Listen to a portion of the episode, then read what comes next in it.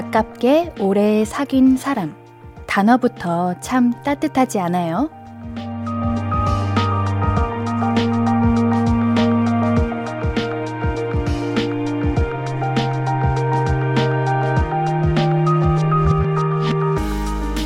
내 바로 옆에서 많은 것들을 함께한 사이잖아요. 친구.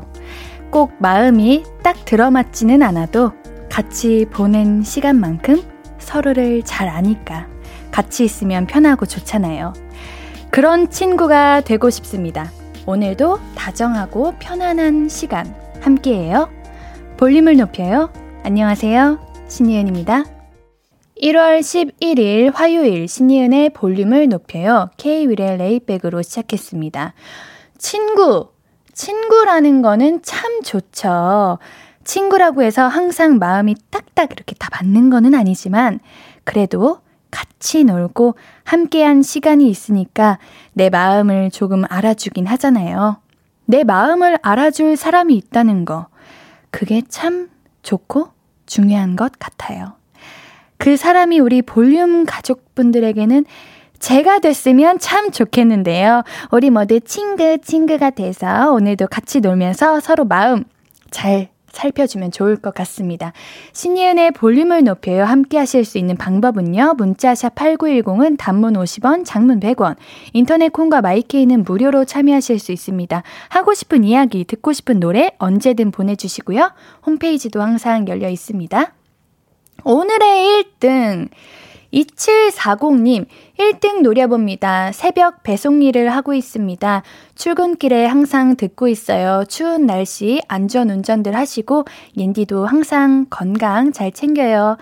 감사합니다. 와, 이제 출근하시는군요. 옌디랑 똑같네요. 우리 새벽에 일하시면은 어둡고 또 날 좀 추우니까 조심하셔야 돼요. 오늘 2740님이 1등은 아니시고 오늘의 7등이신데 제가 추운 날 고생하시니까 핫초코 보내드릴게요. 0472님, 택시 영업을 하면서 손님을 기다리며 듣고 있어요. 조금 피곤하네요. 오늘 제 생일입니다. 축하해주세요. 올 한 해 좋은 일만 있기를 바랍니다.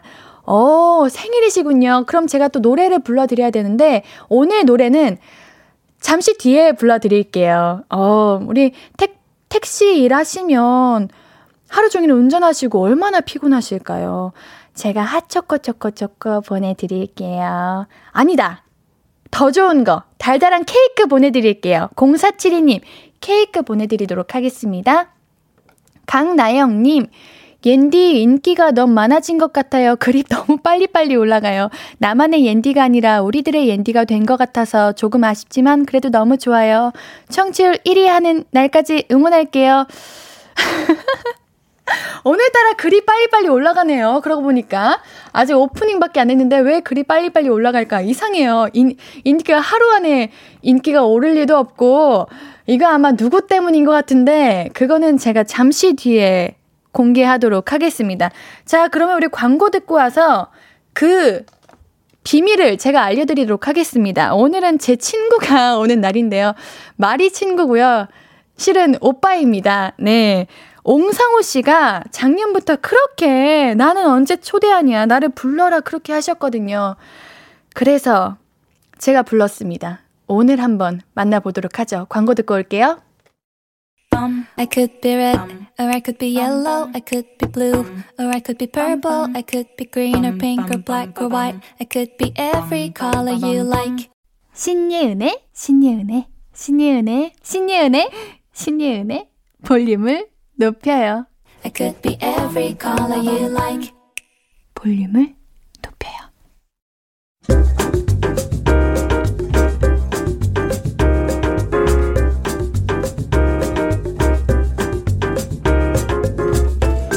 이분 영화, 드라마, 앨범 홍보하러 나오신 거 아니고요. 오직 저와의 친분과 본인의 의지로 나와주셨습니다. 이분이 저 볼륨 시작할 때부터 그렇게 불러달라고 먼저 말씀해주신 고마운 분이죠. 근데 또 막상 부르려니까 그렇게 엄청 바쁘셨던 분, 이제야 모시게 된 분입니다. 왜 이제 왔어? 옹성우 씨 모실게요.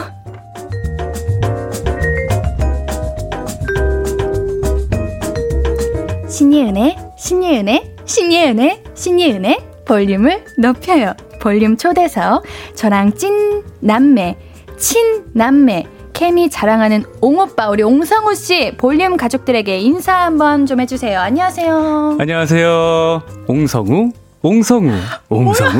옹성우입니다. 반갑습니다. 옹성우입니다.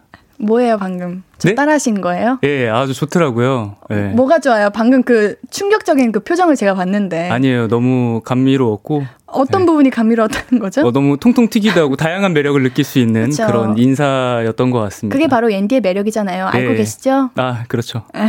알겠어요. 네네.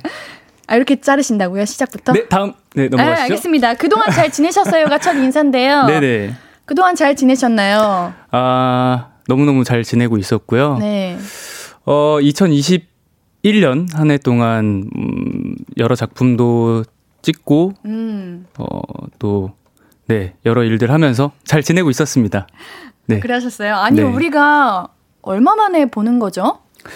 우리가 1년 넘은 것 같아요. 네. 저는 오늘 옹성우 씨를 보고 머리가 엄청 기르셨더라고요. 그렇죠. 머리가 많이 길렀죠. 근데 잘랐다고. 아니에요. 그냥 이제 연결 맞추려고. 아, 그런 거예요? 네, 살짝 커트 정도. 아직 촬영이 안 끝나셨어요? 네. 아, 오래 찍으시네요. 네. 제가 만나자마자 저 머리 많이 길었지 했더니 너 머리 더 길지 않았어? 이러더라고요. 얼마나 관심이 그렇게 없었으면. 아니, 너무 여기서는 뭐 이렇게 찐친 케미 뭐 이런 느낌, 친남매 케미 이렇게 이제 해주셨는데 사실 1년에 한 번 정도는 봐야 친남매 케미가 나오지 않을까. 아, 우리가 너무 사실 저는 안 바빴는데. 우리 저도 별로 안 바빴는데. 거짓말 치지 마세요. 거짓말하지 마세요. 벌써 싸워? 아우, 저 싸움만 오늘 코에 점이 있으시네요? 네? 찍고 오신 거예요? 아, 뭐가 났어요. 이거 알면서 지금. 미안해요. 예. 아니, 제가 오프닝을 하고 있는데 우리 옹성우 씨께서 밖에서 그렇게 깜짝 놀라시고. 네네. 제가 그렇게 멋있어 보이셨나요? 이렇게 DJ석에 있는 게? 아니, 굉장히 잘하시더라고요. 그럼요. 역시 예은 씨가 참 저는 옛날부터 느꼈지만 딕션도 굉장히 좋고 목소리도 너무 좋아서 진짜 잘한다라고 생각하고 있는데 단 한 가지 처음 시작할 때는 꽤나 비즈니스 톤으로. 아닙니다. 제가 평소에 이렇게 말을 하기 때문에 이렇게 말을 하는 거지. 네. 어떠한 그런 비즈니스적인 느낌이 있나요? 약간 신예은의 볼륨을 높여요. 살짝 라디오는 그렇게 분위기를 좀 맞춰줘요. 또 저녁이고 하니까. 그쵸. 네네. 신예은에 이럴 순 없잖아요. 아, 그쵸. 그건 그쵸. 아침에 뭐 보통 그런 식으로. 저는 지금 저녁이 잔잔한 느낌을 좀. 아, 저녁이니까. 네, 저녁. 우리 옹성우 씨도 오늘 부탁드릴게요. 네, 오늘 이렇게 잔잔하게 가면 될까요? 아니요, 그냥 하시던 대로 하시면 좋을 것 같아요. 자, 우리 볼륨 가족분들은 저희가 어떻게 친해진 인연인지 잘 모르실 것 같아요. 성우 씨, 우리가 어떻게 알게 된 사이죠? 잘 몰라요. 저희가 드라마로 만났습니다. 네, 죄송합니다. 네. 저희가 경우의 수라는 드라마에서 우수 커플이었죠. 네, 우수 커플이었죠. 안 그래도 우리 우연수 커플로 맞아요. 저희가 처음 만나게 되었고 그렇게 촬영을 하면서 금방 또 친해져가지고 이렇게 좋은 케미를 자랑하며 촬영을 했던 기억이 있습니다. 맞아요. 우리 엄재현님께서도 오늘은 우수 커플이구나라고 하셨네요. 맞아요. 저희 오랜만에 만났습니다. 정말 1년 만에 1년 넘었죠? 안 본 지? 네. 네, 깜짝 놀랐어요. 얼굴이 점점 작아지셔가지고. 네, 점점 작아져서 사라지면 어떡하나. 자, 사연이 잘 안 보이는데. 네. 안 졸리냐 졸려님께서 선남선녀 오늘 아름다운 이쁘고 멋진 오늘 제대로 귀, 눈 호강하시네요 라고 하셨는데 항상 하시지 않으셨나요? 옌디만으로 만족을 못 하셨나? 그렇겠죠. 뭐. 왜요? 옌디만으로 우리 안 졸리냐 졸려님은 항상 계시던 분이거든요. 아, 예. 항상 눈호강 하셨을 거예요. 네. 귀호강도 하시고 항상 눈호강도 하시고. 네. 저도 경우의 수 촬영하는 동안에 눈호강, 귀호강 했습니다. 어떻게 하셨나요? 네, 뭐 예은 씨 덕분에 눈호강, 귀호강 했습니다. 억지로 말 안 하셔도 돼요. 네, 넘어갈까요? 아니, 오늘 우리 옹성우님과 많은 이야기 나눌 건데 자, 오늘 그 전에 약속 하나만 해요. 네. 제가 2달 넘게 이제 DJ를 해보다 보니까 라디오는 있는 그대로 편안한 느낌으로 가식적이지 않게 비즈니스적이지 않게 있는 그대로를 보여주는 게 조금 좋은. 왜 그렇게 웃으시죠? 네네, 알겠습니다. 아닌 것 같나요? 아, 네네. 네. 네. 이게 제 원래 본 모습이잖아요. 네네, 그렇죠. 네네. 이런 모습을 보여주는 게 제일 좋더라고요. 그러니까 오늘은 평소대로 하기 약속. 아, 네. 진짜로? 진짜로. 진짜 평소대로? 네. 마이크 꺼줘도 됩니다. 오케이? 오케이. 약속? 네네, 약속. 네, 약속하시고. 자, 시간을 보니 우리 노래를 한 곡 듣고 와야 할 것 같네요. 어떤 노래 들을 건지 알고 계시나요? 모르시죠? 제가 설명하도록 하겠습니다. 저만 적혀 있어요. 아, 그래요? 네. 아, 예, 예. 제가 소개해 보도록 할게요. 네. 옹성우의 우리가 만난 이야기 듣고 올게요. 신희은의 볼륨을 높여요. 볼륨 초대석. 다방면에서 멋진 모습 보여주시고 계시는 옹성우 씨입니다. 네, 다방면에서 멋진 모습을 보여주시고 계시죠. 우리 연기도 잘하시고 노래도 잘하시고 못하시는 게 뭐예요? 못하는 게 뭐예요? 감사합니다. 어우, 잘하시네. 제가 비즈니스적으로 하지 말라고 했죠? 감사합니다. 네, 자, 오늘 우리 옹성우님 만나보고 계신데요. 우리 K123113717님께서 성우님도 DJ 해볼 생각 없으신가요? 라고 하시네요. 어우, 너무 좋죠. 기회가 그래요? 된다면 저도 예, 옌디처럼 훌륭한 DJ로 성장할 수 있도록. 예. 아니, 나보고 아까 비즈니스적이라고 하더니 예. 자긴 더 비즈니스적이에요. 아니, 뭐 이거는 사실이니까 팩트잖아요. 그쵸? 훌륭한 DJ잖아요. 그쵸? 그쵸, 당연하죠. 예. 저도 옌디처럼 잘할 수 있도록 한번 기회가 된다면 해보도록 하겠습니다. 네, 정원희님께서 와, 옹성우 씨 때문에 탈모 왔어요. 옹성우 씨를 보니 헤어나올 수 없어. 이런 주전 멘트 보시면 어떠세요? 전 반응 못해요. 이런 게 반응하기 굉장히 어렵죠. 네. 네. 반응하세요. 예. 어쩜. 아, 정말 이렇게 막아 뜨면 안 돼요. 그러니까 막아 뜨지 않게. 그 DJ분께서 잘 채워주셔야죠. 이거를 아니, 내가 게스트가 채울 수는 없잖아요. 질문을 하는데 계속 단답을 네. 하시면 안 되는 거죠. 아니, 아. 네, 그러면 질문을 해볼까요? 저희가 네네. 사실 찐남매 바이브라고 자랑한다고 말한 게 평소에 솔직히 많이 싸웠죠, 저희가. 그렇죠, 많이 싸웠죠. 이게 싸웠다는 게 투닥투닥이 아니라 진짜 말다툼도 많이 하고 저 울면서 집 간 적도 있고. 오, 진짜? 기억 안 나요? 미안해. 아, 이렇게 된다고? 기억 안 나요? 너 울면서 집에 갔어? 울면서 우리 싸웠잖아요. 미안해. 아, 진짜 오늘 왜 그러실까? 아니, 근데 그때 당시에 좀 그런 게 있었어요. 금방 좀 친해졌고 맞아요. 금방 가까워졌고 좀 대화하거나 이런 케미가 서로가 좀 잘 맞았어요. 그러니까 그러다 보니까 진짜 친남매처럼 맞아요. 뭔가 막 이 말 하면은 아닌데 맞아, 저희가 뭐만 하면 서로 건들고 싶어가지고 그랬던 기억이 있죠. 그러니까 막 무슨 일 때문에 싸웠는지 기억하기도 어려울 만큼 사소한 문제로 그냥 맞아. 다퉈가지고. 그리고 처음에는 그게 있었어요. 제가 네. 초반에 이렇게 금방 친해지니까 네. 뭔가 수와 우연히의 모습처럼 오, 하고 싶다라는 욕심이 생긴 거예요. 어느 순간. 아, 그랬어요? 그래서 제가 수가 좀 늘 퉁명스럽고 이제 틱틱거리고 그러잖아요. 그래서 처음에는 좀 잘 시비를 걸었던 것 같아요, 제가. 그래서 제가 그 부분에서. 제가 괴롭혔던 것 같은데? 저도 꽤나 괴롭혔던 것 같아요. 오, 그 부분에 대해서는 그래요? 죄송하게 생각하고 있고. 왜 이렇게 선을 긋는 거예요? 3849님께서 성우님 긴장하셨어요. 뭔가 AI 같은 대답. 옌디는 해치지 않아요. 라고 하시네요. 사실 제가. 네. 라디오가 굉장히 오랜만이에요. 그리고 오늘 이렇게 열심히 좀 이쁘게 꾸미고 왔는데 샵에 간 것도 굉장히 오랜만이고 떨립니다. 정말요? 네, 그래서 이제 AI 같은 대답이 나오는 것도 지금 굉장히 떨고 있고 여러분들 만나는 이 순간이 너무 설레이고 대박이다. 네.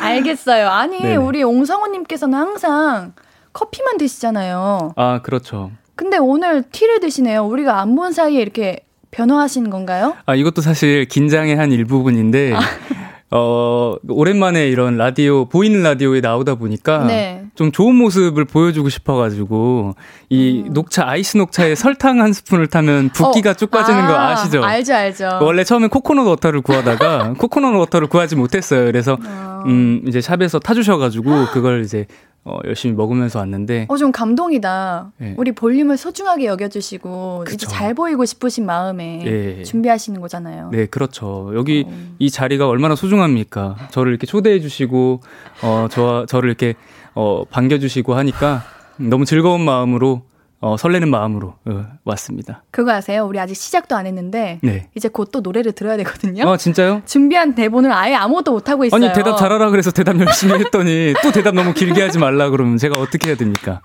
아 그러면은 네. 알겠어요.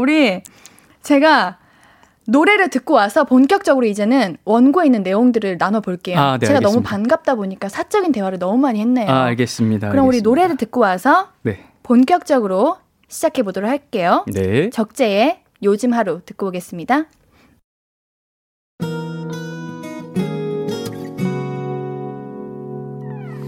오늘 유난히 더 예쁜데 하루 종일 너만 생각하다 아무것도 못했어 Falling 맘에 네가 내려서 자꾸 웃음이 번져나와 시도 때도 없이 Falling 내 눈에 네가 내려서 가끔 눈물이 새어나와 조금 낯선 설레임에 행복해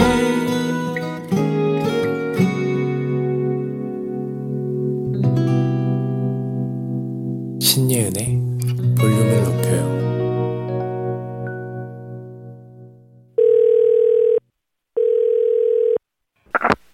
나야 예은아.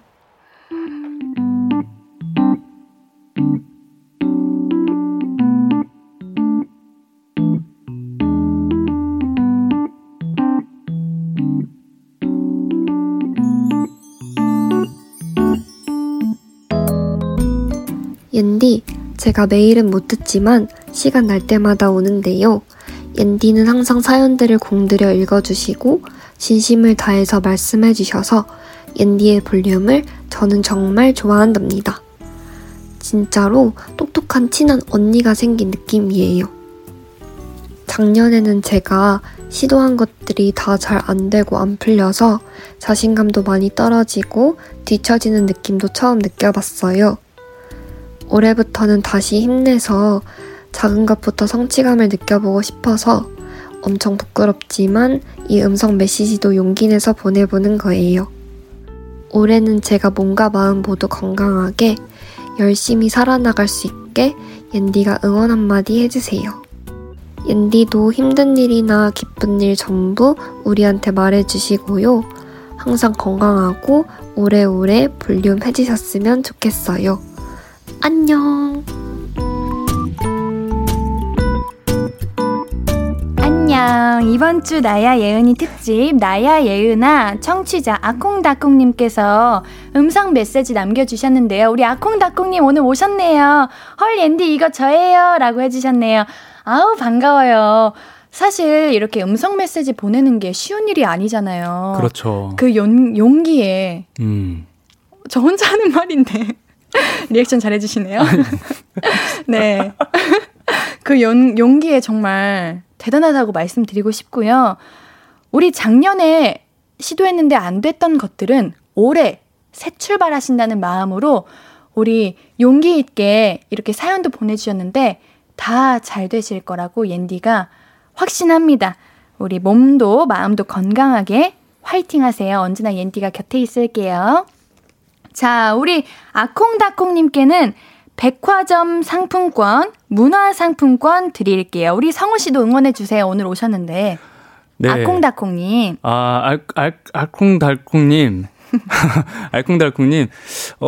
제가 생각하기에는 네네. 알콩달콩님의 계획과 꿈과 그런 시간들은 이 한 해만으로 정해지는 것들은 아닐 거라고 생각을 해요. 그렇기 때문에 그 한 해에 느꼈던 것보다 그 앞으로의 많은 시간들을 바라보면서 충전하면서 잘 해나가셨으면 좋겠습니다. 맞아요. 진짜 맞는 말인 것 같아요. 우리 옹성우 님이 제가 좋아하는 이유도 하나이기도 해요. 우리 성우 님께서 그렇게 상대 배우를 편안하게 잘 해줘요. 그래서 이렇게 친해질 수 있었던 게 아닌가 하는 생각이 들고 참 작품할 때 좋은 상대 배우라고 할 수 있죠. 감사합니다. 제가 힘들거나 좀 힘들어할 때 위로가 많이 되셨던 분이시기도 해요. 그랬던 것 같아요. 이제 예은 씨가 좀 하는 일도 많았고 맞아요. 그 당시에 그랬죠. 되게 굉장히 피곤할 텐데도 늘 밝은 모습을 보여주려고 할 때마다 그 중간중간에 좀 이렇게 스위치가 예민했죠? 꺼지는 스위치가 꺼지는 순간들이 있잖아요. 이렇게 뭔가 맞아요. 이렇게 뭔가 갑자기 꺼진 듯이 그러면은 제가 가서 왜 그래 힘들어? 이렇게 좀 이렇게 좀 이렇게 해주고 그랬던 것 같아요. 우리 옹성우님께서 위로를 굉장히 잘해주세요. 그래서 저의 팬클럽 이름도 위로입니다. 알고 있습니다. 제가 한번 얘기해 본 겁니다. 아하. 위로분들 사랑해요. 예, 네, 위로 여러분들 사랑합니다. 아니 우리 성우 씨도 나야 예은이 들은 적 없다고 하셨죠? 아니요, 있어요. 예. 있으세요? 네네. 아, 아까 없다고 하셨던 것 같은데. 이제 청취자분들께 네. 전화 통화하는 듯이 나야 예은이 하면서 이야기들 들려주는 그런 시간이잖아요. 네, 제가 맞아요. 어떻게 모르겠습니까? 성우 씨도 해보고 싶지 않으세요? 네. 정말요? 네네. 그러면은 제가 참여 방법 알려드릴게요. 무조건 참여하셔야 됩니다. 네. 카카오톡에서. 있으시죠, 카카오톡? 뭘 해야 되나요? 네, 당연하죠. 그럼 지금 하는 게 아니에요? 아니에요. 우리 이 마이크의 한 얘기는 네네. 지울 수 없어요. 내라고 하셨으니까 하셔야 되거든요. 예, 예. 자, 참여 방법 알려드릴게요. 카카오톡에서 예. 볼륨을 높여요 검색하시면 채널이 나와요. 네네. 추가해서 나야 예은아 하고 녹음해 주시면 돼요. 하고 싶은 이야기 해주시면 됩니다. 옌디한테 하는 거죠? 옌디한테 하셔도 되고 우리 청취자분들에게 하셔도 되고 옹성우님 본인에게 하셔도 됩니다. 더우세요 갑자기? 이 추운 날. 네네. 하겠습니다. 그래요. 네 하겠습니다. 감사합니다. 네네. 제가 새해 덕담 한번 남겨보도록 하겠습니다. 알겠습니다. 네. 그럼 제가 뭐 하나 더 부탁드려도 돼요? 뭐죠? 사실 오늘 부탁드릴 게 굉장히 많기는 한데 네네. 일단 무엇부터 하면 좋을까 고민을 하다가 우리 안녕님께서 작은 미션 하나 요청해 주셨거든요. 우리 오랜만에 라이브로 말하는 움직이는 성우님 처음 본다고 우리 기다렸을 팬분들을 위해서 캡처 타임, 포토 타임 한번 부탁드린다고 해요. 언제나 네. 응원합니다 라고 하셨습니다.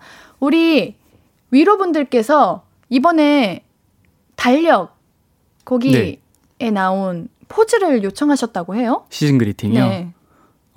거기 뭐 다양한 포즈들이 있는데. 그럼 다양한 거 다 하시면 되겠네요. 그 달력, 이제 큰 포스터 달력이 있어요. 네네. 거기에 이제,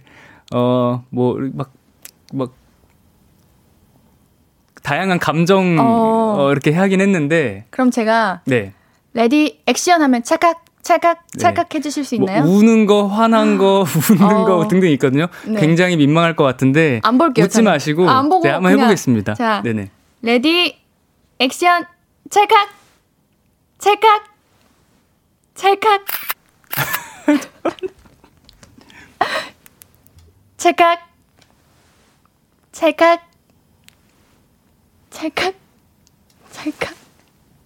찰칵 잘하셨어요.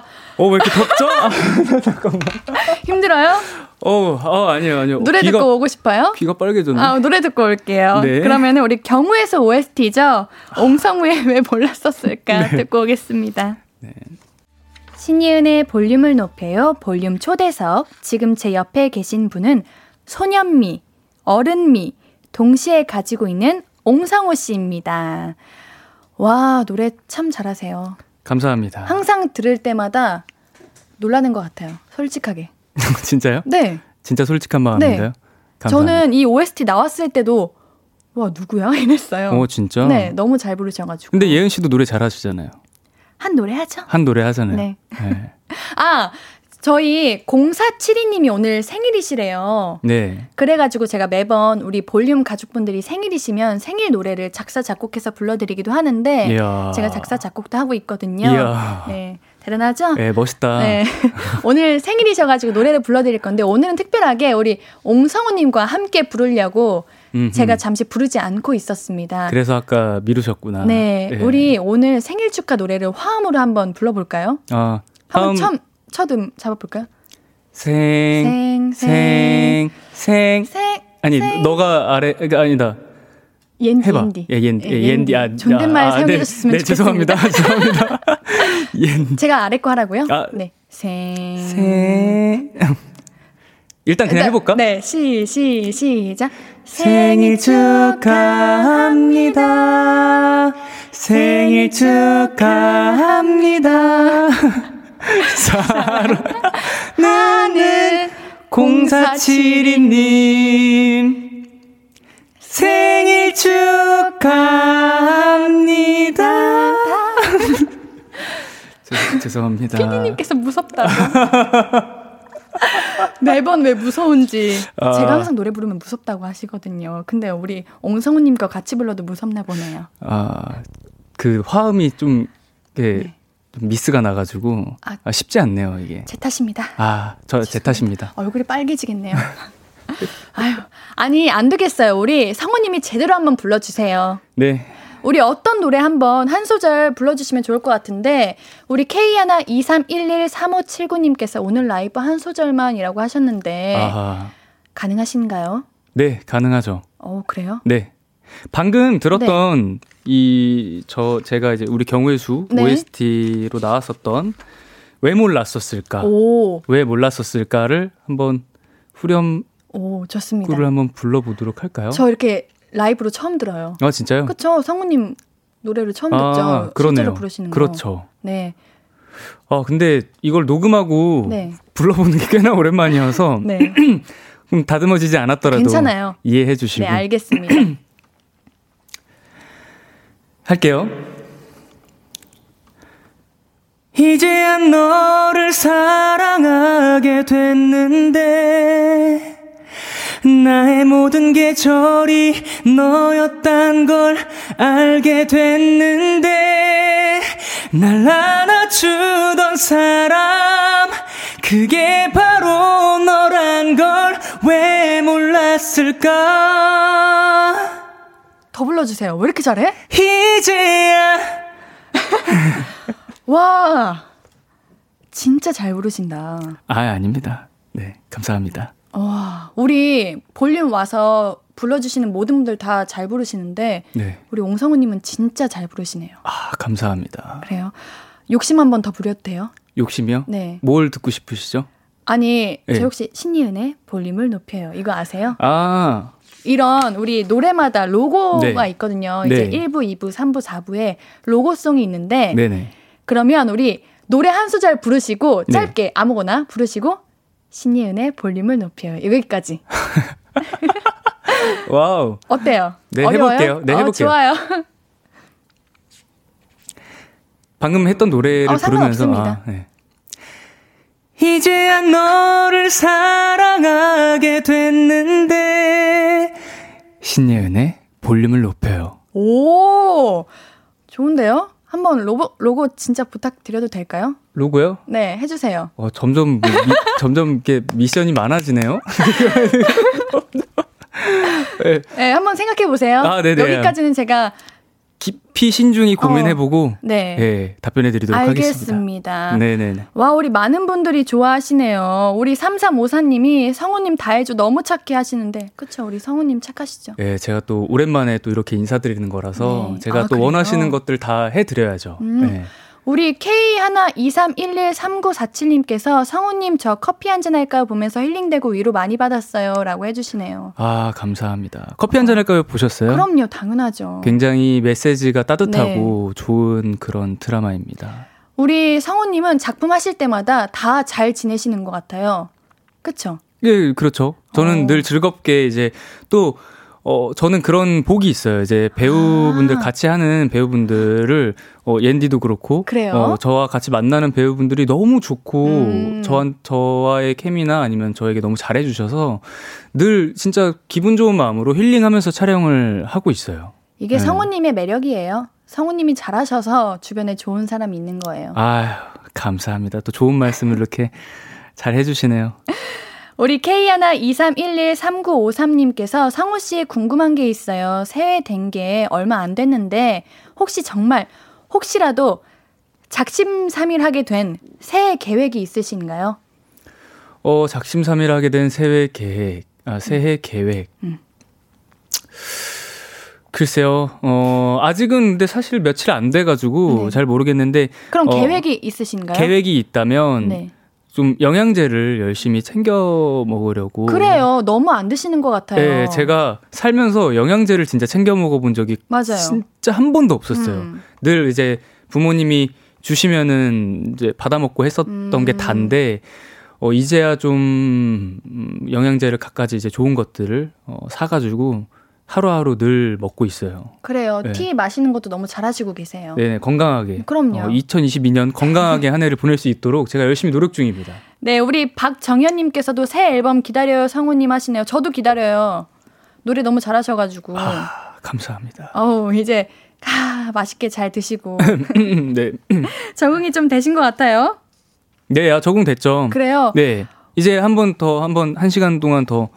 쫙 이렇게 더 이야기 나눠볼까요? 그러니까요. 그러면 참 좋겠는데 네. 벌써 마무리할 시간인데. 어머.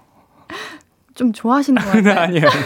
빨리 나가고 싶으시죠? 아니에요, 지금 더우시죠? 아니에요. 저 시간이 굉장히 한 시간이 이렇게 금방 가는구나 싶어요. 그럼 한 가지만 더 얘기할게요. 네. 6447님께서 성우님 욕심나는 역할은 무엇인가요? 뭔가 늘 선한 이미지이고 하신데 악역도 해보면 잘할 것 같다고 하시네요. 저 악역 해보고 싶어요. 그래요? 네. 잘 어울리실 것 같아요. 뭔가 늘 그런 생각을 하고는 해요. 악역의 그쵸. 이미지들을 볼 때마다. 배우분들의 욕심이기도 하죠. 맞아요. 그게 꼭 한 번쯤은 맞아요. 해보고 싶다라는 맞아요. 그 욕심이 생기거든요. 그래서 언젠가는 꼭 악역으로서도 여러분들께 보여줄 수 있었으면 좋겠습니다. 우리 성우님은 MBTI가 어떻게 돼요? 저 ENFP. ENFP. 네. 역시. 네. 역시 다르네요, 저랑. 뭐시죠? INTJ예요. INTJ. 네. 저 사실 이거 알고 있었어요. 아, 그래요? 제 네. MBTI 알고 계셨어요? 예전에 촬영하다가 네. 어느 날 촬영을 하는데 옌디가 이제 오더니 오빠는 네. 그 MBTI 뭐냐? 아, 제가 여쭤봤어요? 지금 내 MBTI 기억 안 나잖아요. 네. 그때도 본인의 MBTI가 INTJ인 게 꽤나 좋았나 봐요. 꽤나 마음에 들어서 오빠 나는 INTJ야. 그래서 뭔가 본인이 INTJ를 굉장히 마음에 들어하는 것 같아서 아 그래. 그래서 왜 INTJ가 어떤 건데. 그래서 굉장히 꽤나 깊은 생각을 가지고 있고 내면에 이런 깊은 고민이 많고 이런 생각이 많은 그런 게 이제 INTJ다. 그래서 되게 좋아하더라고요. 그래서 내가 굉장히 마음에 들었나 보다라고 생각을 했었는데. 아니, 그래서 저는 성우님 MBTI가 궁금했는데 왜 제 이야기를 해주시는 거예요? 저는 이미 얘기했는데 기억도 안 하시잖아요. 오늘도 얘기해봤자 기억 안 나시고 왜 굳이 또 한 번 이야기. ENFP시잖아요. 네네네. 네, 제가 알고 있죠. 기억해 주세요. 아니 왜냐면 사실 네네. 오늘 성우님과 하고 싶었던 게 굉장히 많아요. 우리 밸런스 게임도 많았고, 네네. 우리 MBTI에 관한 이야기도 많았고, 우리 촬영 에피소드도 굉장히 많았는데 맞춰야 되거든요.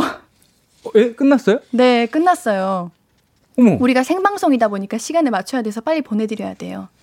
아니 오늘 죄송해요. 오늘 이렇게 잡담만 하다가. 그럼 또 오시면 되죠 뭐. 아, 네, 또 오겠습니다. 네. 저번에는 무조건 갈게라고 하시더니 왜 오늘은 일주 망설이시는 거죠? 아니요, 망설이지 않았어요. 네, 또 오세요. 예, 네. 벌써 날짜 생각하고 있거든요. 아 그래요? 오, 네. 감사합니다. 네.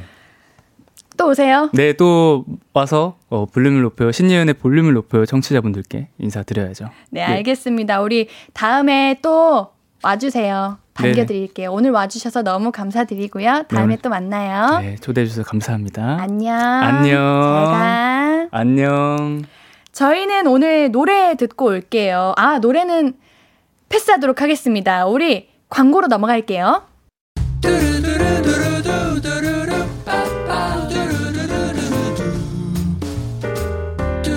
듣고 싶은 말 있어요? 하고 싶은 이야기 있어요? 오구오구 그랬어요? 어서어서 1253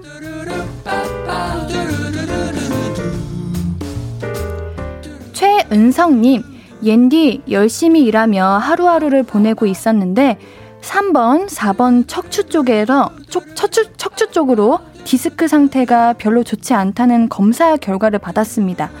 전에도 척추 수술 받은 적이 있는데 또 정말 5959가 너무 필요합니다. 옌디 응원 부탁해요. 헉, 디스크! 옌디도 디스크가 있어서 이 아픔을 잘 아는데 이거 평소에 스트레칭 잘 하시고 관리 잘 하셔야 됩니다. 헉, 정말 5959 해드리고 싶네요. 최은성님께는 블루투스 스피커 보내드릴게요. 이진경님, 방학한 두 딸을 위해 엄마표 치킨을 해주려고 닭고기를 재워서 에어프라이기에 굽고 간장소스 양념 만들어서 야심차게 짜잔 했는데 엄마 맛이 없어! 그러네요. 저 헛수고했나봐요. 아이고, 이거 맛있었을 텐데 아마 두 따님이 농담삼아 한 말이 아닌가 하는 생각이 듭니다. 다음에는 아마 아이들이 맛있다고 해줄 거라고 생각해요. 이 진경님께는 미백 비타민 보내드릴게요. 듣고 싶은 이야기 있으면 언제든 1253, 5959, 1253 소개된 분들에게는 선물 드립니다. 신예은의 볼륨을 높여요 홈페이지 선곡표 방문해주세요. 노래 들으면서 1, 2부 여기서 마무리하고요. 화요일 3, 4부는 볼륨 가족들의 고민 타파 코너 정해줘 루시퍼 함께합니다. 노래 듣고 이따가 다시 만나요. 들을 노래는요, 데이브레이크의 꽃길만 걷게 해줄게 입니다.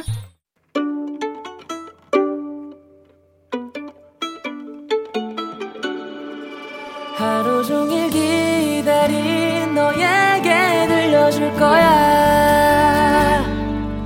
바람아 높여줘. 어디서나 들을 수 있게. 시간아 오늘 밤에 스며들어 점점 더. 신예은의 볼륨을 높여요. 신예은의 볼륨을 높여요 3부 시작했습니다. 볼륨 가족들에게 드릴 선물 소개해드릴게요. 천연 화장품 봉프레에서 모바일 상품권, 아름다운 비주얼 아비주에서 뷰티 상품권, 착한 성분의 놀라운 기적 썬바이미에서 미라클 토너, 160년 전통의 마루코메에서 미소 된장과 누룩 소금 세트, 아름다움을 만드는 우신 화장품에서 앤디뷰티 온라인 상품권, 넘버원 숙취해소 제품 컨디션에서 확 깬 상태의 컨디션 환, 강소라의 선택 르시엘에서 유기농 순면 커버 생리대, 이너뷰티 전문 브랜드 아임코에서 먹는 비타글루시, 에브리바디 엑슨에서 블루투스 스피커를 드립니다.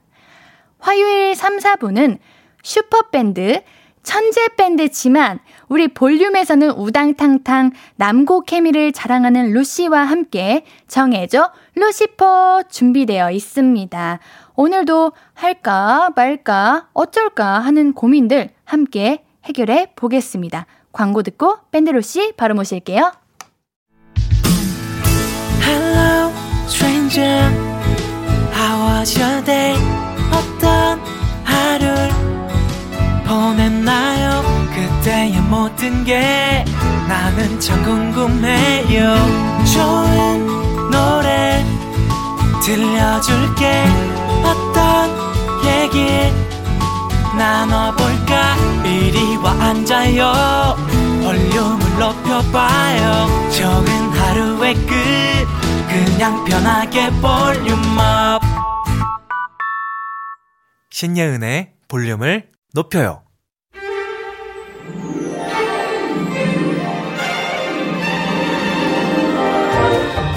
인생은 매 순간 선택의 연속이죠. 공부를 지금 할까? 아니야, 이따 할까? 내일 할까? 책상 정리부터 할까 말까?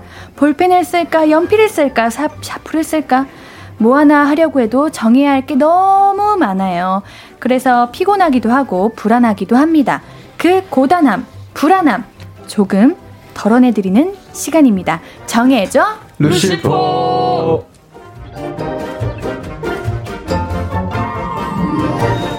천재 밴드 루시 오늘도 자리해 주셨습니다. 안녕하세요. 안녕하세요. 우리 장연호님께서 잉 그때 말했던 그 모자인가라고 하시는데 우리 오늘 광일님이 쓰고 오신 그 모자가 뭐예요? 이제 제가 이제 팬분들한테 네. 아, 그 귀여운 모자 써달라고 하셨는데 제가 언젠가 한번 쓰고 나오겠다라고 약속을 했었는데 그게 볼륨이었나요? 예, 그게 오늘이었습니다. 너무 귀여우세요. 고마워요.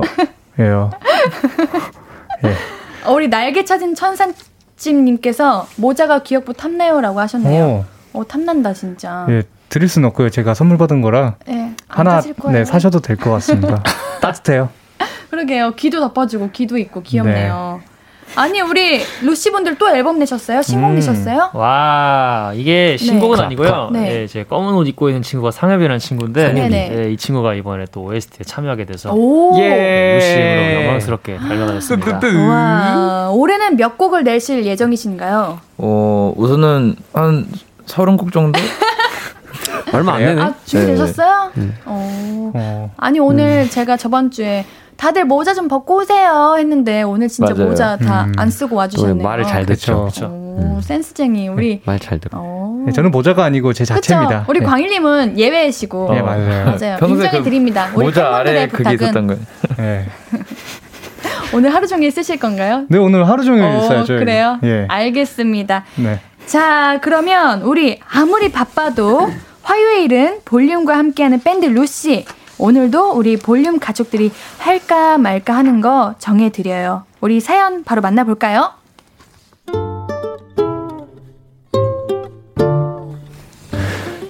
익명요천님의 사연입니다.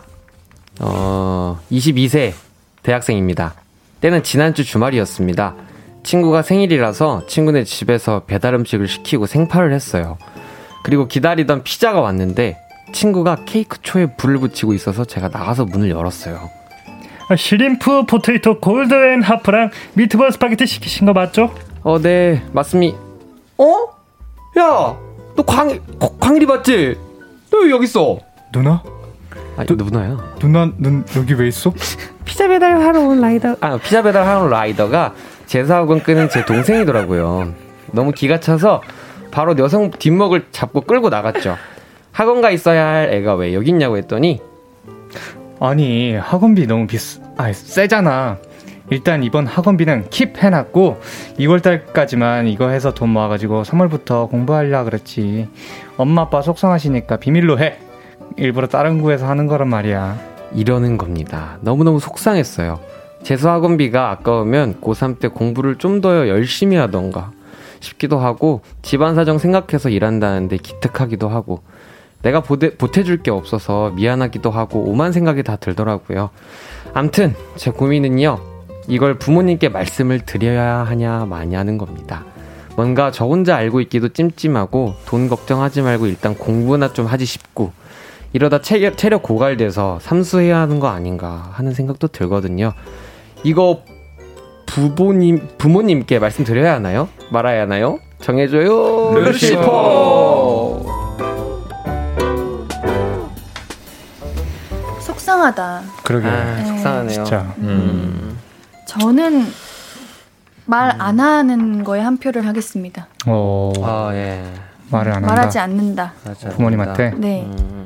가족끼리도 조금의 비밀은 가끔씩 필요하다고 생각을 하고 만약에 이걸 부모님께 말씀드린다고 사실 달라지는 건 없고 그냥 부모님 마음만 상하는 게 아닐까. 그렇네요. 네.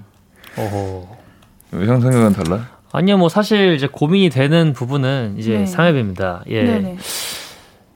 좀 저도 약간 두 가지 마음이 공존하긴 하는데 이게 재수를 하시는 상황이니까 네네. 사실 뭐 돈이 너무 비싸겠죠 학원비가. 그쵸. 근데 어떻게 보면 돈은 잠깐이라는 생각도 사실 좀 들어요. 그죠? 예, 그래서 저는 개인적으로는 동생분이랑 좀 얘기를 해서 너가 지금 당장 돈이 좀 중요해 보일 수 있지만 인생을 길게 보면은 당장 공부 집중하는 게 더 맞는 것 같다 이렇게 얘기를 해보는 것도 좋지 않을까.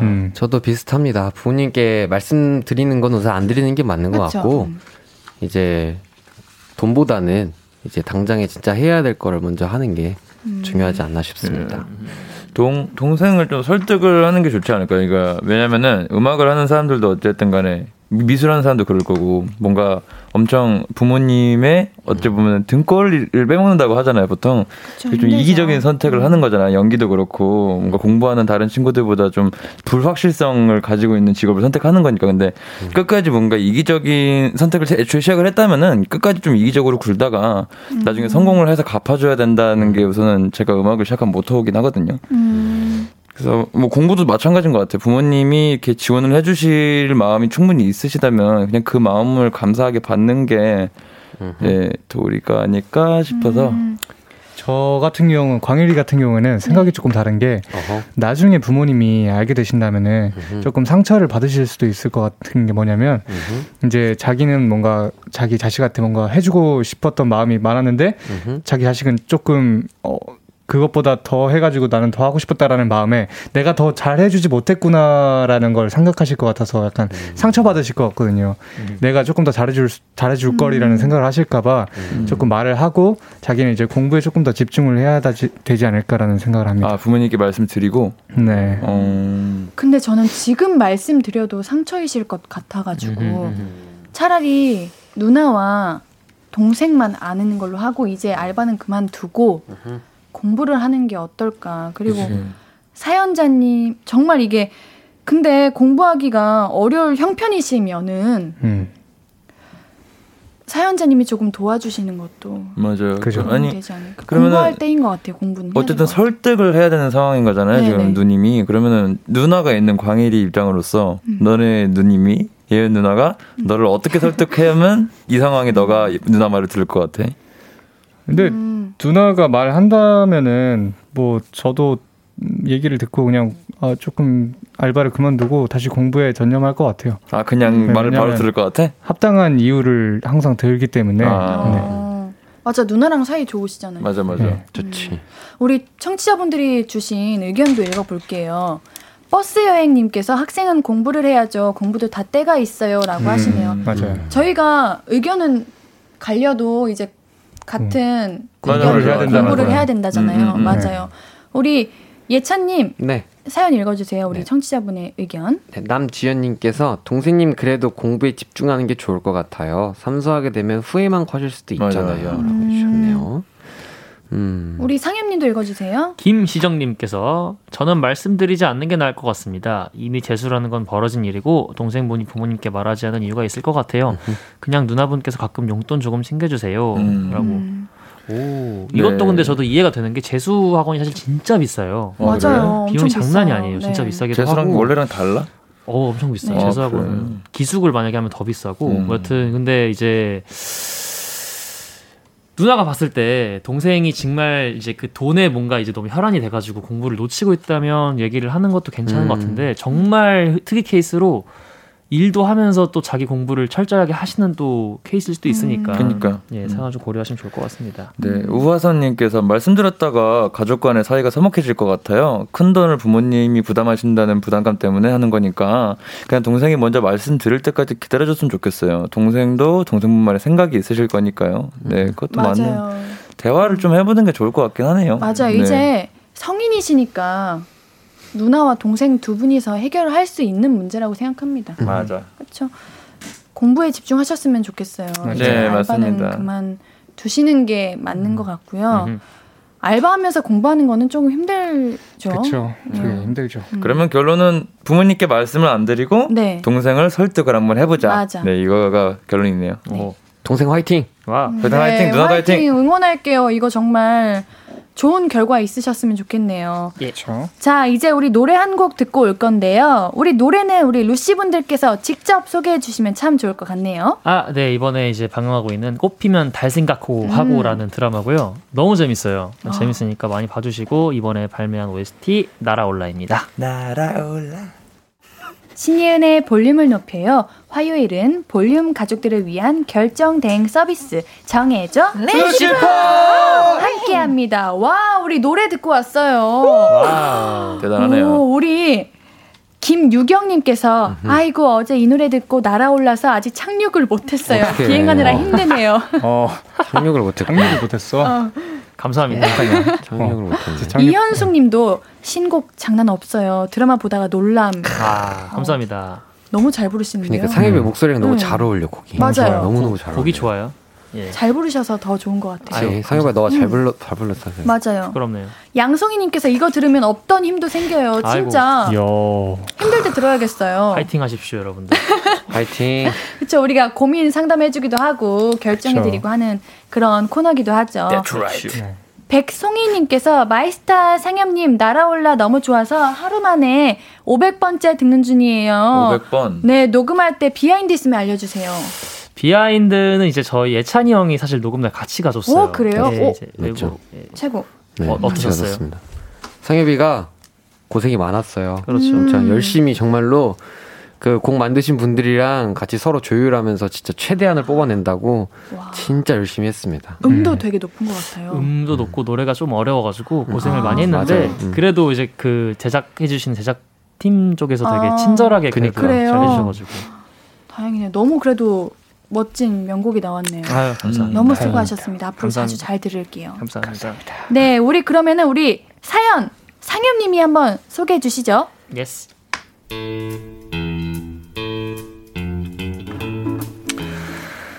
김레나님 사연입니다. 5년간 다니는 단골 미용실이 있어요. 원장님 솜씨도 진짜 좋으시고 제 머릿결이 어떤지 자라는 속도가 어떤지도 잘 알고 계셔가지고 믿고 맡기곤 합니다. 그래서 분기마다 가가지고 머리를 다듬는데 늘 만족스러웠어요. 그런데 대체 뭐가 고민이냐고요? 원장님이 조금 달라지셨거든요. 늘 평일에 오시던데 회사 월차 내고 오시는 거예요? 아, 저 그 프리랜서. 아, 그러시구나. 아니 이렇게 오래 다니시는데 몰랐네. 오늘은 혹시 약속 있으세요? 드라이 좀 더 신경 써드리려고. 아니요, 저 바로 집에 가요. 댁이 어디쯤이에요? 멀어요? 가까워요. 그래도 머리 한 티 나면 좋은데 지금이라도 약속을 잡아요. 오늘 드라이 진짜 예쁘게 해드릴게요. 사실 제가 처음 이 미용실에 정착한 이유가 별말 없이 머리만 해주는 게 마음에 들어서였거든요. 근데 요즘에 부쩍 말을 거세요. 별 말씀은 아니고 친절함이 느껴지긴 하는데 파워 아싸인 저는 이게 너무나도 불편하거든요. 미용실을 옮기긴 좀 그렇고 말 걸지 말아달라고 하면 상처받으실까요? 그냥 자는 척이라도 할까요? 저 어떡하죠? 도와줘요. 루시퍼. 낯가림 심하신 분 손? 이런 게 저도 심합니다. 고민이 될 수가 있구나. 그럼요. 그죠. 나는 이 토론에 참여를 못 하겠어. 우리 상엽님이랑 이제 원상님은 그 낯가림이 없으세요? 저는 이렇게 해주시면 제가 더 좋아해서 막 먼저 말 걸고 할 것 같아요. 상엽님도요? 저는 관심이 없어요. 예. 말 걸어주셔도 괜찮고 그냥 뭐 대답하고 근데 막 제가 막 살갑게 막 이렇게 하는 스타일은 살 좀 아니고. 저는 이러면 좀 힘들어요. 그래요? 네. 근데 저는 한 번 경험을 겪어본 적이 있는데 네네. 그때 이후로 제가 원장님들이나 머리 해주시는 분들한테 해주시는 분들이 저한테 말을 걸어주시면 좋거든요. 왜냐하면은 한 번은 제가 머리를 자르러 가서 머리를 잘린 게 아니고 귀를 잘린 적이 있어요. 네. 정말요? 네, 귀가? 진짜 귀가 잘려가지고 몇 번을 꿰맨 적이 있는데 맞아요. 그때가 뭐였냐면 진짜 저도 가만히 있었고 약간 미용사분도 좀 졸으셨나 봐요. 아이고. 졸아가지고 이제 머리를 자른 게 아니고 귀를 잘리셔가지고 맞아. 그렇게 됐는데 그때 이후로 이제 좀 말을 걸어주시면 이분이 안 졸고 있구나 이 생각을 하게 돼가지고 좀 더 좋습니다. 좀 다른 케이스네요. 실속이 있는 케이스네요. 이거는. 근데 저는 우리 사연자님을 굉장히 공감할 수 있는 게 저는 낯선 공간이나 처음 보는 분들이 있으면은 굉장히 낯을 많이 가려가지고 그쵸? 우리 처음 만났을 때 많이 어색했죠? 아니요. 그죠? 아니요, 누구였어요 방금? 저요. 우리 원상님은 예외잖아. 어디서든 흰둥이 마스크 쓰시고 해맑게 웃으시잖아. 이거. 그렇지만 우리 낯설었죠. 어색했죠. 네. 그렇긴 했어요. 낯설죠. 아직 어색해요? 아니 전혀요. 근데 사실 저 제외하고는 이제 다들 좀 많이 낯을 가리는 성격이라 상엽이 형은 아니지만 형 낯가려요? 저는 어떻게 아파. 저는 그런 게 있어요. 아이스 브레이킹이죠 저게 바로. 나 이게 모기 잡은 줄 알았어. 아프겠다. 네, 어쨌든간에 저는 그게 있습니다. 말을 걸면 거기 잘 못 가겠어요. 그게 낯가리는 거네. 낯가리는 붐이다. 낯가리는 붐이다? 네, 우리 루시분들은 유독 낯가리게 되는 불편한 장소가 있으세요? 예를 들면 뭐 높으신 회사분들을 만날 때. 저는 그럴 때도 나 안 가려요. 그래요? 저는 오히려 언니, 오빠 높으신 분들 만나면 너무 편하고요. 그래요? 동생. 왜 웃으시죠, 광일님? 그런 분들 있지. 동생. 저보다 어린 친구들 만나면 그렇게 불편해요. 제가 뭔가 어떻게 다가가야 될지 모르겠고. 저 제일 낯설 때 있어요. 있잖아요. 상대방하고 이제 고기를 먹고 있어요. 고기를 먹고 있는데 사장님이 와서 딱 구워주고 있을 때, 구워주고 막 음식 이렇게 뻗고 있을 때 앞에 없죠. 사람하고 엄청 어색해져요. 맞아. 네. 맞아. 네. 그게 제일 낯설. 근데 그 상대가 현상이야. 왜 그렇소? 현상이 누구예요? 제가 정말 어색해하는 한 명인 친구가 있는데 멋진 친구인데 제가 말을 못 걸겠어요. 여기서 이렇게 사적인 대화를 하시나요? 연예인이긴 해요, 그 친구도. 그래요? 연예인이죠. 얘기해도 되는 거예요, 그러면? 네. 아마도요? 아마도. maybe? 현상아 잘 지내? 사랑해, 현상아. 사랑해요. 네. 자, 우리 그럼 이럴 때 어떻게 대부분 대처하세요? 저는 빠지겠습니다. 네네네. 저는 핸드폰 만지거나 안 가는 것 같아요. 그렇구나. 마음 아파. 우리 예찬님 골똘히 생각하시는데 어떤 생각을 하고 계시는 거죠? 저는 근데 낯을 가리는데 그게 누가 이렇게 저한테 말을 해주고 하면 그게 싫지는 않거든요. 한 번도 싫었던 적은 없는데 그것 때문에 여기를 갈까 말까 고민했던 적은 없어가지고. 근데 이거 사람마다 다른 것 같아요. 맞아요. 조금 원장님께서 그냥 조금 편안하게 늘 이제 평일에 오시던데 회사 월차 내고 오시는 거예요? 이렇게 그냥 하시면 그냥 네 이렇게 대답하는데 월차 내고 오시는 거예요?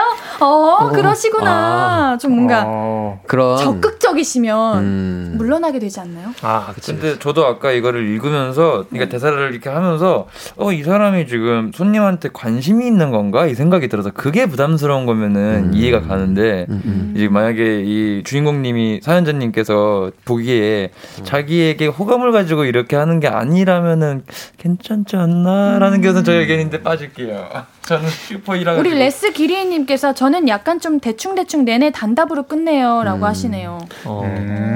이강희님 잡지책 하나 들고 보는 척하는 건 어떨까요? 이러다가 무슨 잡지 좋아하세요? 잡지 읽는 거 좋아하세요? 이러면 어떡해. 그러면 방법이 하나 있는 것 같아요. 뭐예요? 머리를 하러 가는 거잖아요. 네네. 그러면 이어폰 같은 걸 끼고 뭔가 계속 노래를 듣고 있다거나 그렇게 하면 조금 덜 말씀 걸고 그러지 않으실까요? 맞아. 안 되나? 빼라고 하나? 머리카락 들어가잖아요. 그런가? 머리를 커트하러 가시는 건가? 커트든 뭐 매직을 하든 빼야죠. 근데 우리 많은 청취자분들께서 공감하시네요. 이희주님도 굉장히 부담스럽다. 저는 이럴 때 그냥 핸드폰을 봐요. 바쁜 척. 저랑 비슷하시네요. 맞아. 뭔가 저도 반성하게 되는데 저도 저가 살짝 이 미용실 원장님 스타일이라 가지고 저는 친해지면 막 이렇게. 아니요, 근데 원장님 친해지면 괜찮아요. 그래요? 그렇죠. 원장님이 그러는 거는 그렇게 말하는 게 나쁜 건 아니야. 그렇죠, 맞아. 원장님 같은 분들도 좋아요. 부담을 줬을까봐. 아니야. 우리 일단 3부는 여기서 마무리하고요. 4부에 다시 얘기해 볼게요.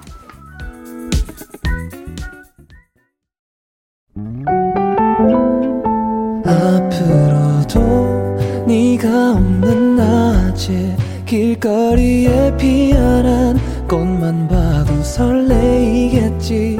지금의 난 네가 있는 밤에 그나큰 기쁨이 시간을 아주 천천히 가게 하나봐.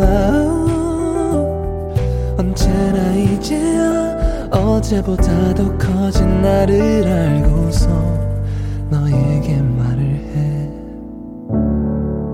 신예은의 볼륨을 높여요. 신예은의 볼륨을 높여요. 화요일은 정해져 렛츠고! 선택이 필요한 사연들, 긴 사연은 홈페이지에, 짧은 사연은 문자 샵 8910으로 남겨주세요. 단문 50원, 장문 100원 들고요. 무료인 인터넷 콩과 마이케이로도 참여해주시면 좋겠습니다. 우리 아까 3부 마지막 사연 조금 더 얘기해 볼게요. 네. 근데 우리 광고 들으면서 우리 청취자분들께서 의견을 남겨주셨는데 우하선님께서 다른 손님분한테 너무 말도 안 걸고 무뚝뚝하다고 컴플레인이 들어와서 노력하신 것 아닐까요? 그냥 저한테는 안 그러셔도 돼요 하세요. 이거 근데 그럴 수도 있겠다고 생각했어요. 이제 서비스직이신 분들은 이런 컴플레인이 유독 많이 받으시고 스트레스 받으실 수도 있는데 이것도 괜찮다. 저한테는 말 안 하셔도 괜찮아요. 이렇게 먼저. 근데 파워 왔어라고 하셨는데 이렇게 말할 수 있는 용기가 있나요? 그러게요. 아, 그러네. 예. 이것도 좀 어렵지 않나요? 소심한 사람들은 이렇게도 말 못해요. 네. 우리 이효자님께서 목이 너무 아파요. 저는 이렇게 말씀드린다는데 이것도 어려울까? 그 이러면 이제 1년 내내 아파야 되잖아요. 아, 이것도 안 되네. 아, 그렇네. 맞네. 네. 그러면 근데 우리 박지영님은 저는 너무 말을 안 거시는 원장님도 불편하더라고요. 정막이 흘러서 오싹하기까지. 적당히 대답하시고 미소로 일관하시는 것도 좋을 것 같아요. 아, 저도 이렇게 웃음으로 대답. 뭔가 있네요. 아, 예. 와, 역시. 이 정도 대답하기 싫을 때. 예. 진짜 그래 보여요. 진짜 잘한다. 딱 알았어. 진짜 잘한다. 여기까지 이런 느낌을 살짝 살리는 잘한다. 것도. 나한테 말 그만하라는 게 너무 불신했어요. 눈으로 말했어. 예, 명절 됐을 때 사촌 누나 보는 것 같아. 아, 맞아요. 네. 이런 거 괜찮죠? 너무 괜찮다. 네. 이렇게 눈으로 말해요. 좋아. 우리 말하기 어려우시면 눈으로 표현하시는 것도 좋을 것 같습니다. 좋습니다. 좋아요. 자, 우리 그러면 긴 사연 하나 더 만나볼게요. 광일님 소개 부탁드릴게요.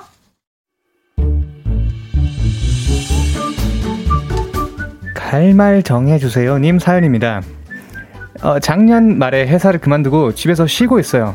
백수가 되어서 놀고 있는데 곧 대학 신입생이 되는 고종 사촌 동생에게 연락이 왔습니다. 언니, 우리 여행 안 갈래? 제주도 가자, 제주도.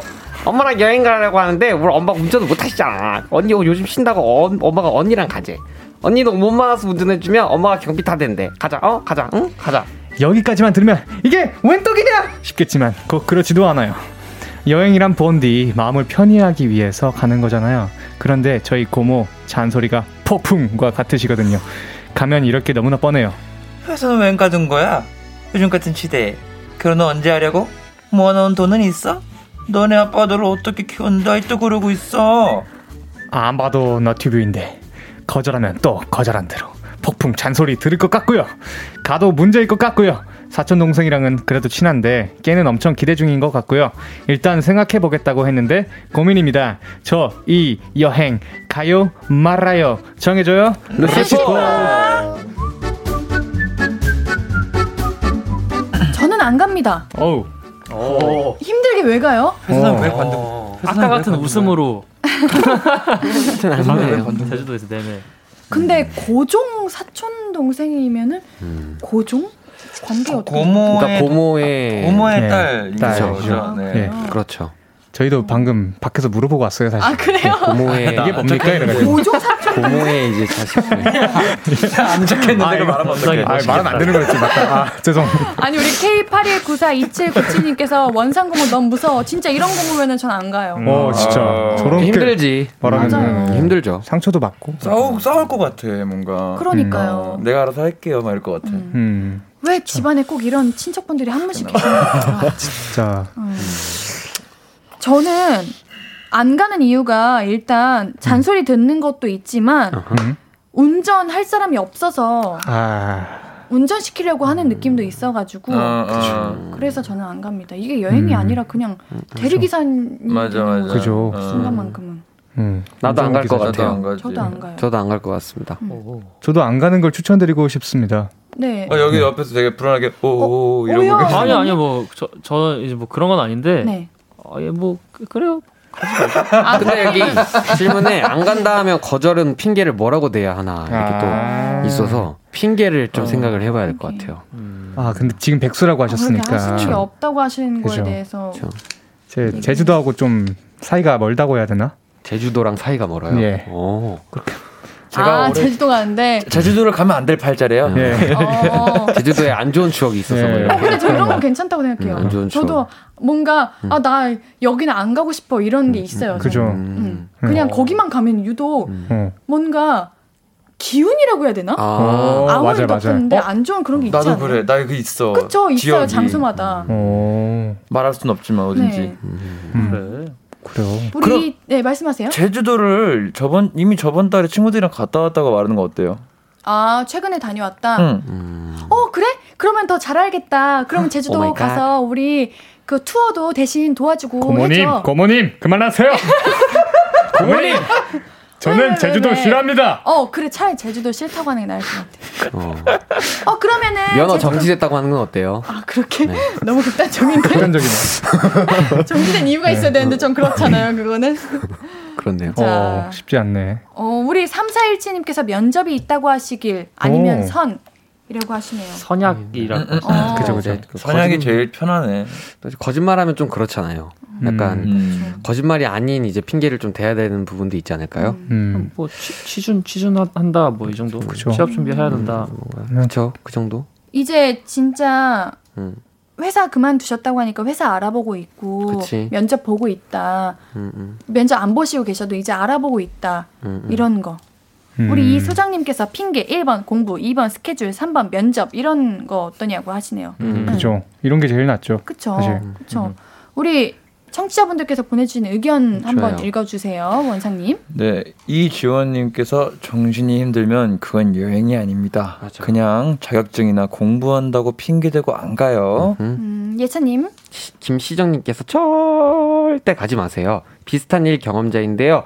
어머니랑 안 맞으면 딸이랑도 틀어지는 경우가 많아서 사촌이랑도 관계가 틀어지게 될 거예요. 절대 가지 마시고 그날 자격증 시험 있다거나 일정 있다고 거짓말하고 빠져나오세요. 그래요. 우리 모두가 공감되는 거죠. 이제 공통적으로 가지 마라. 맞아요. 네, 안 가는 걸 추천하겠습니다. 스트레스 많이 받을 것 같아요. 네, 맞아, 맞아. 이런 거는 정말 잔소리 들으면 힘들어요. 힘들지. 의지가 있다가도 의지가 안 생기는 게 잔소리입니다. 그렇지 않아요, 여러분? 맞습니다. That's right. 네, 그래서 노래 듣고 올게요. IU 임수롱의 잔소리 듣고 오겠습니다. 잔소리. 정해줘 루시포입니다. 우리 루시 네 분이 고민스러운 선택을 도와드리고 있는데요. 우리가 노래를 들으면서 네. 사연에 대해서 깊게 생각을 했죠. 네. 근데 상현님께서 의견이 하나 들어왔습니다. 맞아요. 아, 이제 이게 만약에 여행을 피치 못하게 가게 됐어요. 거절을 못해서 이제 그 잔소리가 시작될 때 네. 약간 적당하게 약간 나 이런 거 안 좋아해 표현할 수 있는 방법이 있어요. 어떻게? 네. 약간 웃으면서 스트레스 주네. 약간 이렇게. 아, 내가 한번 해볼게. 너 대학은 어떻게 할 생각이야? 스트레스 주네요. 약간 이런. 너네 아버지들 어떻게 표현해? 스트레스 주시네요. 스트레스. 나 운전 안 해. 그렇죠, 그렇죠. 나 운전 안 해. 나 힘든데. 너 힘든데. 아, 이런 느낌. 괜찮네요. 역시 웃음에는 이렇게 할 수 있는 말이 없죠. 그렇죠. 모든 웃는 얼굴에. 네. 웃는 얼굴에. 못 뱉는다고. 네. 그렇죠.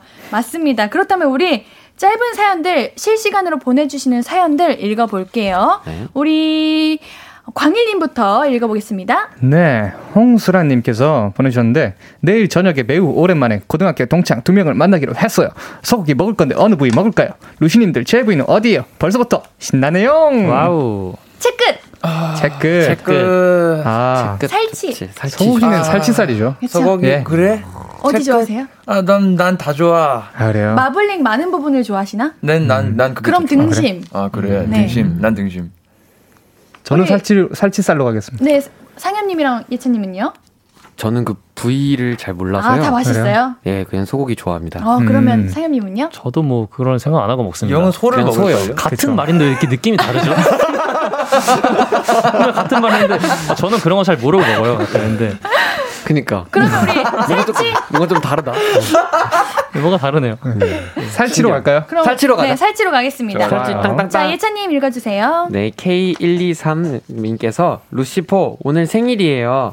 생일 케이크로 치즈 케이크를 먹을까요? 생크림 케이크를 먹을까요? 축하 노래부터 부르겠네요. 1, 2, 3, 4. 생일 축하합니다. 생일 축하합니다. 사랑하는 K123님 생일 축하합니다. 저는 개인적으로 생일은 생크림 케이크 맞다 생각해요. 저도요. 전 고구마 케이크 좋아하는데. 저도 고구마 케이크 좋지. 고구마 케이크 맛있지 않나? 왜래? 당근 케이크. 고구마 그런 거 싫어하는구나. 저는 사실 당근 고구마 같은 거 입고 오셨으면서. 맞네. 뉴욕 치즈 케이크도 맛있는데. 맞아. 그거는 근데 아이스크림 형네 아이스크림이잖아요. 아, 그래요? 뉴욕 치즈 케이크도 맛있거든요. 네. 좋네요. 근데 우리가 생각하는 거와는 다른 걸로 이제 치즈, 생크림들 중에 고민하시는 것 같은데. 그죠. 생일 과반수로 갑시다. 네, 치즈 손, 생크림 손. 상현님은 제 둘 다예요. 그래요? 아무거나 먹습니다. 어떻게 우리 그러면 세 표죠. 둘 다니까. 치즈가 세 개 아니 둘 다 세 개구나. 그래. 그러면요 오늘은 생크림 먹죠.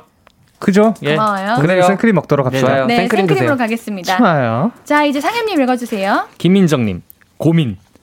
중대 고민입니다. 냉동실 만두 쪄 먹을까요? 기름 자글자글 튀겨 먹을까요? 오 마이 갓. 이거 어려워. 이거 어려워. Oh, no. 이거 어려워. 이거는 인간적으로 어렵다. 광일이랑 상엽이 형이 고르자. 그래. 제일 많이 해 먹어요. 그래, 너네가 해라. 저는 그게요. 냉동실에 있었으니까 물기가 좀 있기 때문에 자글자글 튀겨 먹으면 기름이 너무 많이 튀어서 그냥 쪄 먹을 것 같습니다. 오케이. 와, 오케이. 사장님. 저는 전자레인지 몇 개 돌리면서 튀겨 먹겠습니다. 우와. 오, 그럴 수 있어요?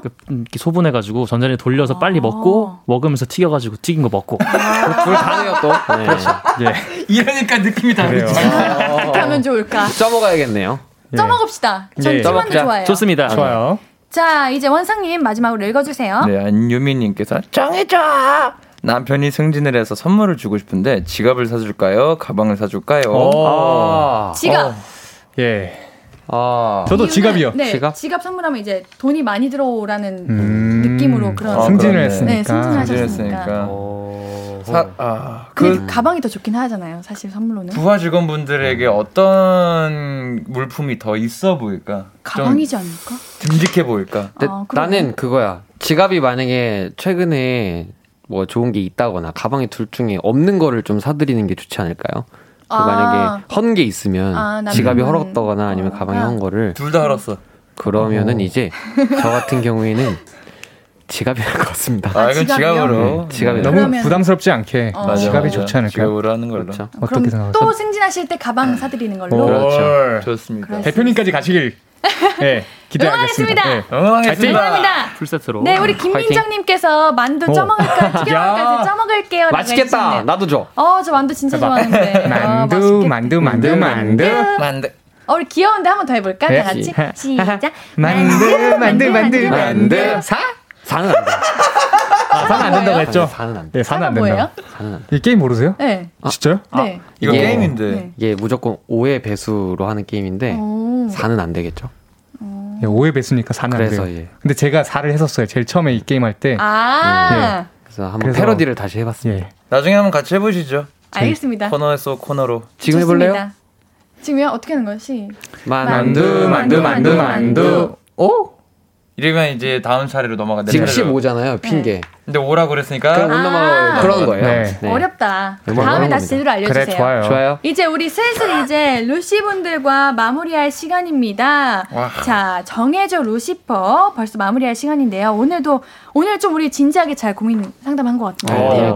맞아요. 네, 오늘 제가 목소리를 좀 깔아봤었는데 좋은 것 같아요. 어땠어요? 좋아요. 내가 좀 그렇게 해도 분위기가 괜찮네. 실제 목소리가 어떠세요? 오늘 계속 들려드렸잖아요. 이게 실제 목소리이신가? 오늘 목소리가 실제 목소리이신가? 다 실제입니다. 다 실제죠. 살아있죠, 지금 앞에. 매력적이시네요. 네. 좋아요. 그러면은. 왜요? 아니, 이거 재밌어요, 지금. 너무 정리해버리는 것 같아요. 너무 재밌어요. 그래? 좋아요. 보내드려도 돼요? 네. 네? 가요? 네. 저요? 지금 벌써요? 끝났어요. 그래요? 안녕히 가세요. 뭐야? 예. 안녕히 계세요. 인사해주세요. 안녕히 가세요. 가세요, 여러분. 그래, 잘 들어가라. 안녕. 우리는 이제 노래 듣고 올게요. 라디 디어 브라더스 주영의 너를 그리다 듣고 오늘 순서 마무리할게요. 아무것도 아닌 게 내겐 어려워. 누가 내게 말해주면 좋겠어. 울고 싶을 땐 울어버리고 웃고 싶지 않음 웃지 말라고. 밤하늘에서 날 보며 빛나는 내 얘기를 다 아는 별 하나. 잘하고 있는 거라고 매일 내겐 말해줘. 신예은의 볼륨을 높여요.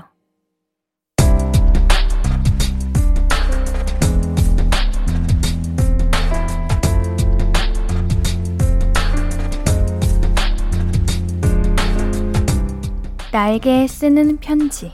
내일도 안녕.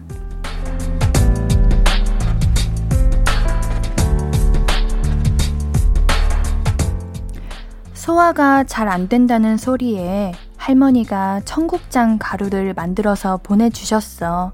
알 수 없는 가루의 정체가 청국장이라는 소리에 처음에는 너무 먹기 싫었는데 생각보다 냄새도 안 나고 고소했잖아. 그치? 그러니까 잊어버리지 말고 아침마다 챙겨 먹어. 그래야 빨리 건강해져서 할머니가 좋아하시는 피자 같이 먹지. 가루 하나하나가 할머니의 정성이고 사랑인 거 알지? 꾸준히 먹고 내일부터는 좋아지자.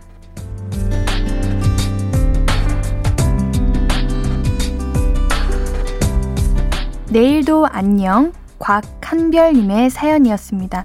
한별님, 우리 청국장 가루 꾸준히 잘 먹어서 얼른 아프신 게 나았으면 좋겠습니다. 한별님께는 선물 보내드릴게요. 오늘 끝곡은 B2B의 나비입니다. 신희은의 볼륨을 높여요. 오늘도 함께해 주셔서 고맙고요. 우리 볼륨 가족들, 내일도 보고 싶을 거예요.